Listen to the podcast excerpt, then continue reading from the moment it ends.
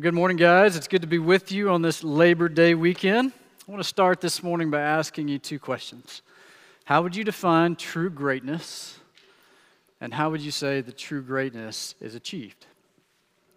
I think in a culture like ours that so often rewards and celebrates things like status and power and wealth, it'd be hard not to think of greatness as the achievement of such things. But to define greatness as status and power and wealth can be spiritually dangerous because the desire ambition for such things is so often fueled by our sinful pride pride that causes us to lose sight of what true greatness really is in fact in the bible it was the allure of status and power fueled by sinful pride that led satan to stand against god and fall from heaven and in our country and culture it's often the allure of status and power that leads led by sinful pride fueled by sinful pride that leads so many of us to divide over issues both small and large. But what we're going to find in our text today is that it's not status or power or wealth that leads to true greatness, but rather what leads to true greatness is humility and servanthood.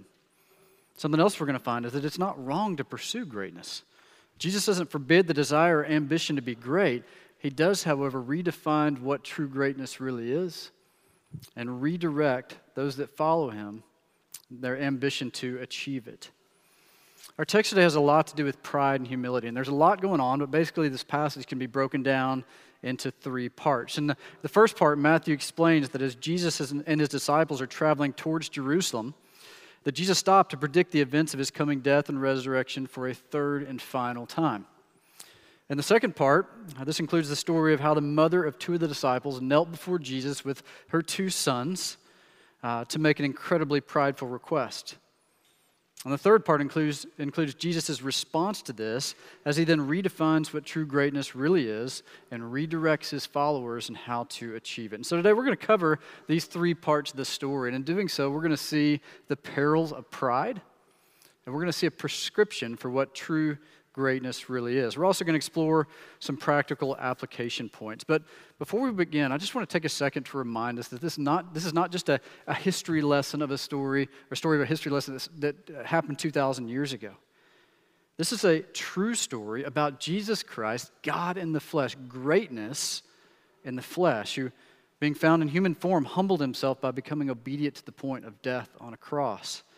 So I want to remind us that, that this is a true story that can truly change our lives. So let's begin by looking at it in verses 17 and 9 through 19. Matthew tells us, and as Jesus was going up to Jerusalem, always going up to Jerusalem in the scripture, he took the 12 disciples aside, and on the way he said to them, See, we're going up to Jerusalem, and the Son of Man will be delivered over to the chief priests and scribes, and they'll condemn him to death and deliver him over to the Gentiles to be mocked and flogged and crucified and be raised again on the third day. So, in the first part of this passage, we see the prediction of Jesus' death and resurrection. He's actually done this twice before, but this third and final time is far more detailed. As this story is told in Matthew and Mark and Luke, we can pull details from all three. And what these gospel writers tell us is that Jesus was walking out ahead of his disciples. What this means is that nobody was forcing him. And being that this was the, the last leg of his journey and ministry, uh, and being that this was also, also the time of Passover, as he was on a mission, his eyes were set on Jerusalem with the cross in his sights. On the way, however, the gospel writers tell us that although Jesus, Jesus knew where he was going and what he was going to do, that the disciples didn't. And so, being that the disciples were both amazed and afraid, Jesus then stopped to explain what was to come. And once again, he was very specific. This third and final prediction of his coming death is the first time that Jesus specifically mentioned the crucifixion. Now, we've got a lot of ground to cover, and so I'm not going to spend a lot of time here. But I want to point out that the, the prediction that Jesus is making here is woven throughout the entirety of Scripture. Right? You may recall from the book of Genesis that when Adam and Eve were cast out of the garden, that God sacrificed an animal to cover them. And this was, of course, symbolic of the need for the sins of man to be covered by sacrifice. And from then on, we see this sacrificial system applied all throughout the Old Testament. This is the scarlet thread of Scripture, as many people call it, meaning that the entirety of the sacrificial system that's found in the Old Testament points to God's anointed Son, Jesus, as the only one able to die and atone for or cover the sins of humanity. And this is why Luke adds in his account of this story that Jesus told the disciples that they were going to Jerusalem so that everything that's written about the Son of Man by the prophets will be accomplished. And so the fact that Jesus is leading them to Jerusalem at this exact moment in history, it's no accident. It had already been written, it had already been prophesied. And so what we see here is that God sovereignly orchestrated these events, the culmination of these events, to happen at this exact moment in time. But at this point, we're, we're, we're told that the disciples still didn't get it. In fact, Luke also tells us that as clear as this statement by Jesus was, this prediction by Jesus was, that the, that the disciples still did not understand. They simply could not comprehend that this miracle worker that they'd been following was going to suffer and die. As one commentator puts it, the disciples knew they were going to uh, Jerusalem to celebrate the Passover with Jesus, but they had not connected the dots that Jesus was himself the Passover lamb the Lamb of God to be sacrificed to cover the sins of man. But if I'm honest, I can kind of see why they missed it. See, this story shortly follows the story of the rich young man, a ruler that Shu covered a couple weeks ago. This is the story where Jesus explained to a young man that was caught up in his own self righteousness that the way for this specific man to find salvation was to sell all of his possessions, and they were many, and follow him. And if he did, that he would have treasure in heaven. But as we know, the young man walked away sorrowful. But what I want to point out is what Peter said after this account. I want to recall what Peter asked Jesus. Trent mentioned this last Sunday as well. But in Matthew 19 27, Peter said this We've left everything and followed you. What then will we have? See, the disciples had left everything to follow Jesus. And so, although Peter's tone and attitude can be questioned here, what he's basically asking Jesus after the rich man walked away was, hey, well, then what's in it for us?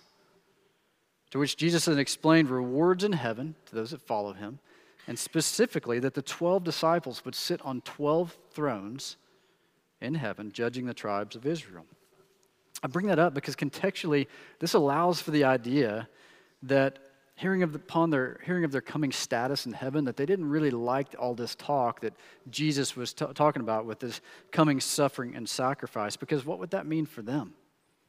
I mean they'd also heard jesus say that they should be willing to endure the same kinds of things as he did. So the reason that i can understand how they may have missed the point here is because i think we can all agree that it's a lot more fun to think about status and power than it is to think about suffering and sacrifice but regardless, as Matthew and Mark give us no indication of a response, we can gather that the disciples did not pursue the subject of what was to come.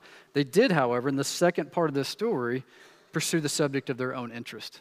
If you look with me in verses 20 and 21, it says, Then that Matthew tells us, the mother of the sons of Zebedee came up to him with her sons, and kneeling before him, she asked him for something. And he said to her, What do you want? And she said, Say that these two sons of mine are to sit one at your right hand and one at your left in your kingdom. So, friends, this bold request that's made in this passage, it's very clear. What these two disciples desired was greatness. That's what they desired greatness. Uh, I'm sure you've heard the expression, it's not what you know, but it's who you know. Well, this is a great example of that expression because Jesus' disciples, uh, uh, they, they knew Jesus right? And so their mother is trying to take advantage of the fact that, that they were so close to Jesus and that she knew him as well to, to try to use the who you know idea to obtain their future position of greatness. Keep in mind here, they're not asking for faith to endure his coming suffering. They're not asking how they can support him in his coming suffering. What are they asking for? They're asking for greatness, their own. And in a culture that defined greatness as status and power, just like ours, ours does, that's what they were asking for status and power. Now, on the surface, it may seem that this, this second part of the story is, is an awkward transition from the prediction that was just made by Jesus. But I want to tell you that after studying this passage, I now think this connects very well. See, in the first part of this story, Jesus revealed that he was about to perform the ultimate act of humility and servanthood ever known. And now we see in the second part of the story that humility and servanthood were the last things on the disciples' mind. And the reason for this is pride. Right? And so, what we see in the second part of the story is the peril of pride. And, friends, pride is dangerous to the Christian life because pride, as many have noted, is the root of all sin. In fact, C.S. Lewis once referred to pride as the great sin. He said it was through pride that the devil became the devil. Pride leads to every other vice. It's the complete anti-God state of mind. And that's certainly what we see here with these two disciples is this uh, they're acting in an anti-God state of mind. They'd walked with Jesus, they'd been discipled by Jesus, they'd heard the Sermon on the Mount when Jesus taught them that blessed are the poor in spirit, for theirs is the kingdom of heaven. But their sinful pride had distracted them from this. Now, on one hand, the argument can be made that, that this, this request was positive because they clearly understood and believed that Jesus was about to come into his kingdom. That's a good thing. The negative, however, is, is, that they were not concerned, as concerned with the kingdom of God as they were with their own kingdom. And this is the danger or peril of pride. Pride, as C.J. Mahaney defines it, is this Pride is when sinful human beings aspire to the status and position of God and refuse to acknowledge their dependence on Him. Mahaney further says pride takes innumerable forms, but has only one end self glorification. That's the motive and ultimate purpose of pride to rob God of legitimate glory and to pursue self glorification. This is the reason that the Bible says that God opposes the proud. It's the reason that the Bible says that pride goes before destruction because pride seeks to rob God of something that only He is worthy to receive. And just in case any of us think this may not apply to us, I want to remind us that it's pride that leads so many of us to ask the same question that Peter asks. How often do we ask, What's in it for us? What's in it for me? It's pride that leads so many of us to lose sight of the reality that following Jesus is not about us, but it's about Him. It's pride that leads so many of us to pray in an anti God state of mind and live accordingly. And it's pride that leads so many of us to focus more on building our own status and kingdom than building the kingdom of God. And we all fall into this thinking from time to time. There's no way around it. Even if you're here this morning, you're thinking, yeah, this doesn't really apply to me. Then that's self righteous and prideful. Like all of us are impacted by this. The reason for this, as Mahaney said, is pride takes innumerable forms. And so, my encouragement to us all today is to allow this passage to remind us that our status is not the point. Our status is not the point. The point is Jesus, and we're going to see this in the next few verses. Let's look in verse 22, 22 to see how Jesus responds. Matthew tells us that Jesus answered, You do not know what you're asking. Are you able to drink the cup that I'm to drink? And they said to him, We're able. Now, the word you, you that's used in this passage is plural, which indicates that he's speaking directly to James and John. It's kind of like, it's almost like he has a tone of pity, and he's kind of looking over the mother and looking at James and John and saying, You guys have no idea what you're asking. Because if you, if you knew what you were asking, you would know that whoever sits at the right hand and left hand the, in heaven is first going to encounter suffering and sacrifice, not self glory or status. And this is why Jesus asked them if they could drink the cup, because the cup that Jesus is referring to is the wrath of God. There's a children's book that I've enjoyed reading to my kids over the years titled The Prince's Poison Cup by R.C. Sproul. I highly recommend it for those of you guys have kids in the home. This book explains or tells the story of a young prince of peace that, in order to redeem the people of his kingdom, was asked by his father to drink a cup of poison filled with wrath. It's a story that points to the cup of wrath referred to by Jesus in this passage, and also, once again, in the Garden of Gethsemane, when Jesus prayed, My Father, if it be possible, let this cup pass from me. And he says, But not my will, yours be done. See, the Bible tells us that God is a loving Father, but He is also a wrathful judge, that He hates sin. This means that apart from Christ, all of us are guilty of sin and objects of His wrath. And this is the reason that the gospel is such good news. Such good news, because Jesus came as what the Bible refers to as a propitiation for our sins. It's a big word that I have a hard time pronouncing this morning, but I'll explain that what it basically means is, is when Jesus drank the cup of God's wrath through his sacrifice on the cross, that he absorbed the wrath of God on our behalf, and in doing so, changed God's wrath towards us into God's favor towards us. It's the good news of the gospel. And so, Jesus, being the Prince of Peace and knowing that drinking the cup was the only way to satisfy the wrath of his Father, asked them if they could drink this cup as well. And in their pride, they said yes. To which Jesus answered that they would indeed drink his cup. And in many ways, they would, guys. They both would eventually suffer greatly for their belief in him. In fact, James was the first disciple to be martyred, and John ended his long life in exile on the island of Patmos. But of course, at this point, these two weren't thinking that way. Fueled by their allure for status, they made the claim that they could drink it. I love what one commentator says about this. He says, It's like they were saying, out of all the people that that have ever lived, Jesus, we want to be placed at the two highest seats of honor in heaven. Out of all the people that have ever lived, that's what we're asking you for. To which Jesus says that it was not his place to grant them this wish, as the Father had already prepared those seats, which of course points to the sovereignty of God and the culmination of this plan that I mentioned earlier. But how do you think the other two, the other disciples, the other 10 disciples, took to hearing this request? I mean, these guys are over on the side, they're kind of listening in, they're watching what's going on here. How do you think they responded to this? You can imagine, not very well, right? Verse 24 tells us, and when the 10 heard it, they were indignant at the two brothers.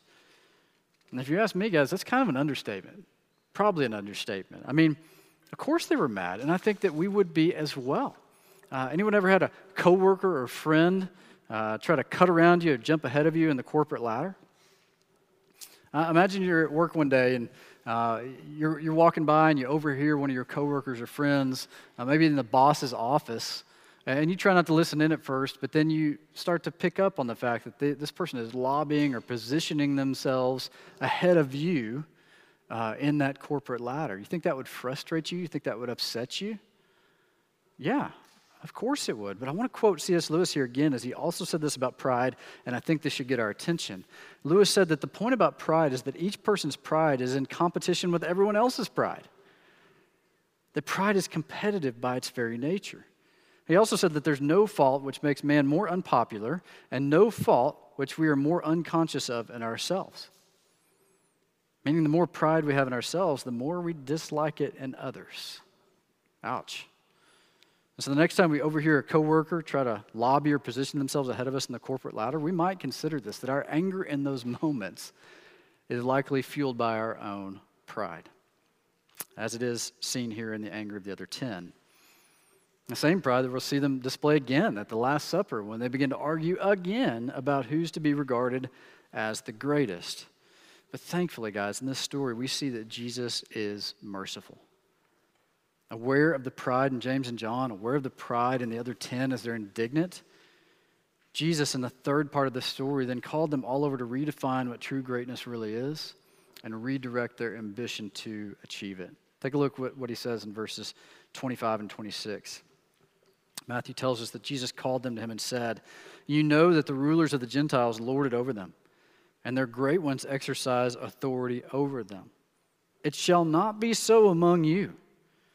But whoever would be great among you must be your servant, and whoever would be first among you must be your slave. So I want to point out that Jesus referring to the Gentiles was a reference to the Roman rule that the disciples had been suffering under. The Roman rule that had lorded their power over the disciples.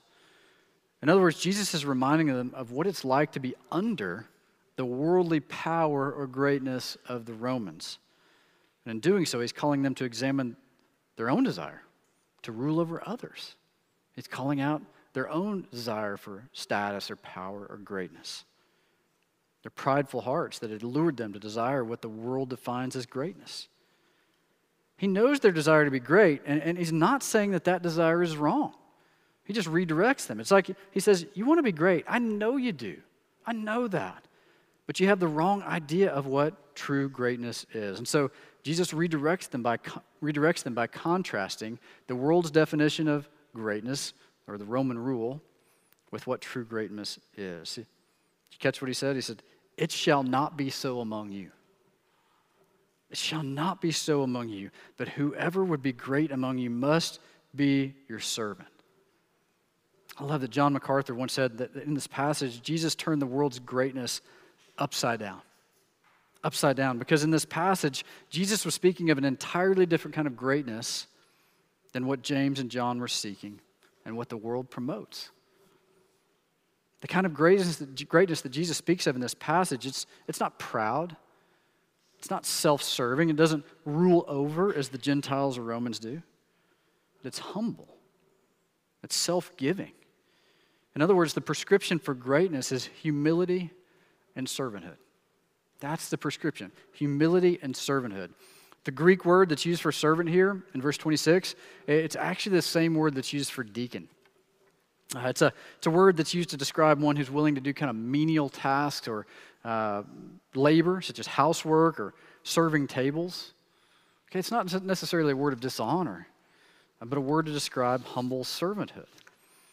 You may have heard us refer to deacons in our church before from time to time. And when we do, we talk about those that are humbly serving our church, those that are willing to serve not for their own sake or glory, but for the sake of others and the glory of Christ. And so, according to Jesus, this is what true greatness looks like humility and servanthood.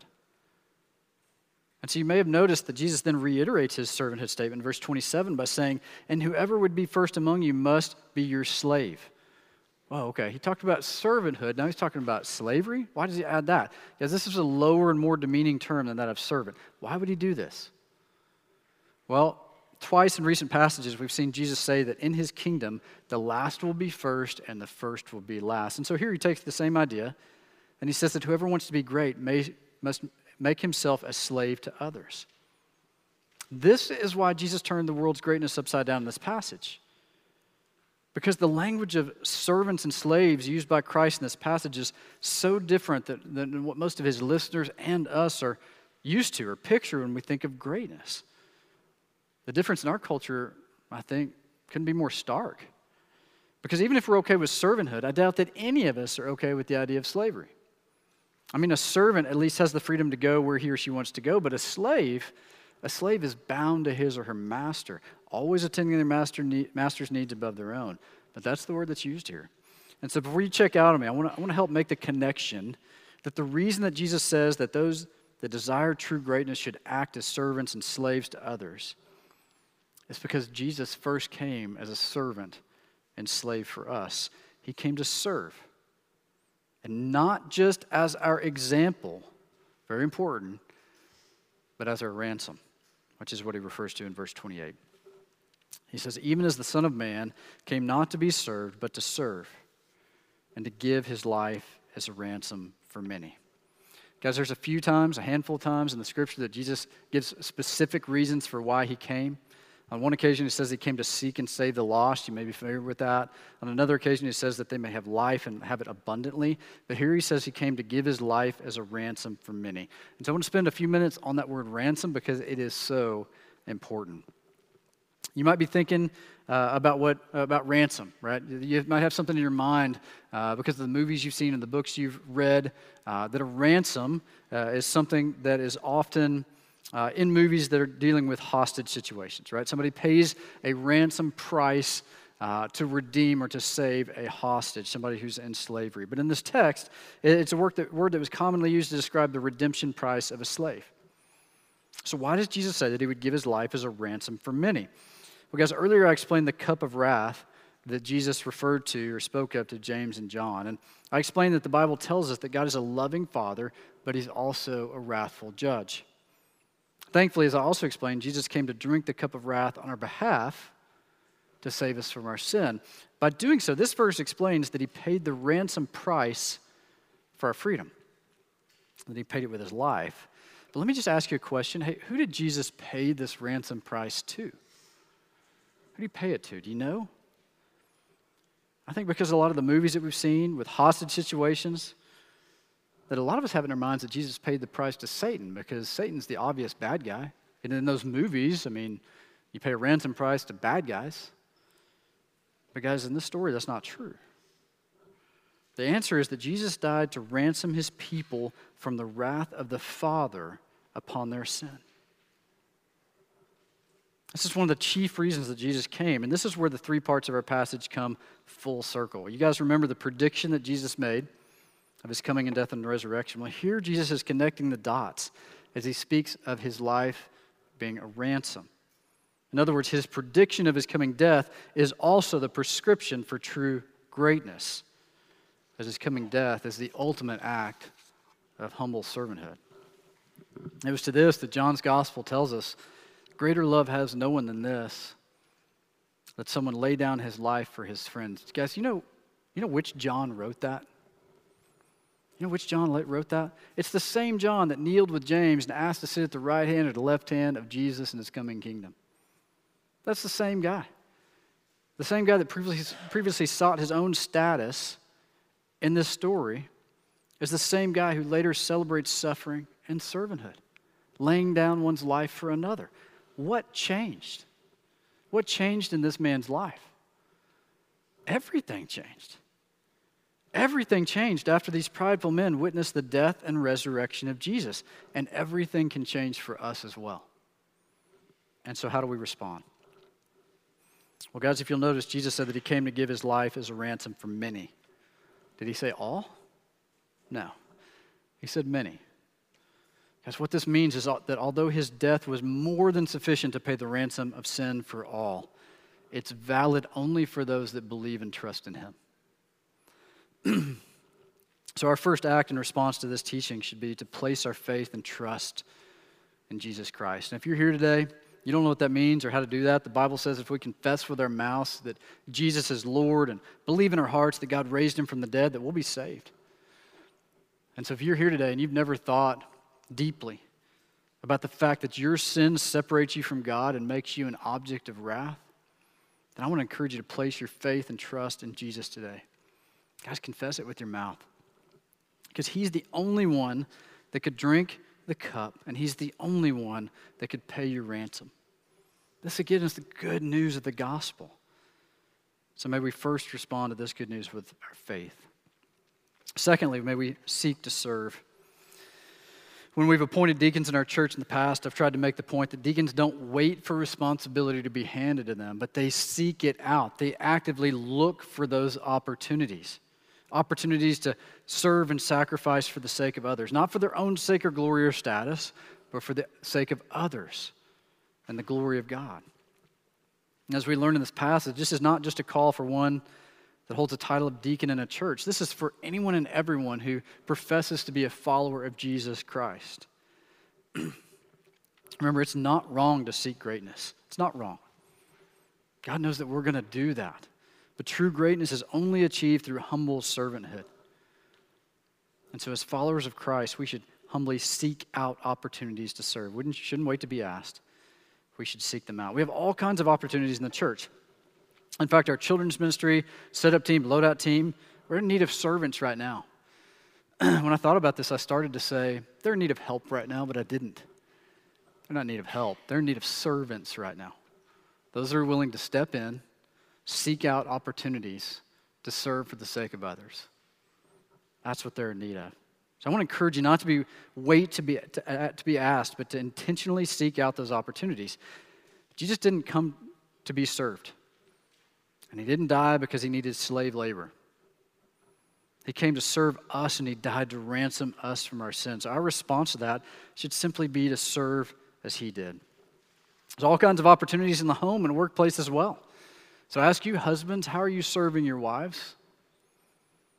And wives, how are you serving your husbands? What about employers?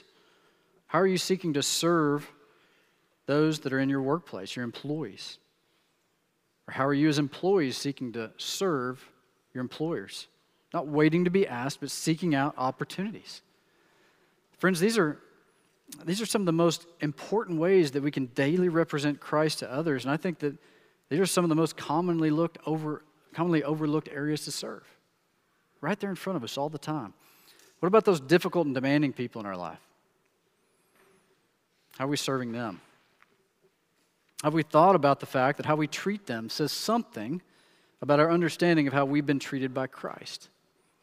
I love what Mark Dever says about this. He says, Do we ever stop to consider that God considers us difficult and demanding? Thankfully, He serves us when we're difficult and demanding. Third, third way we respond is by living among Christian community.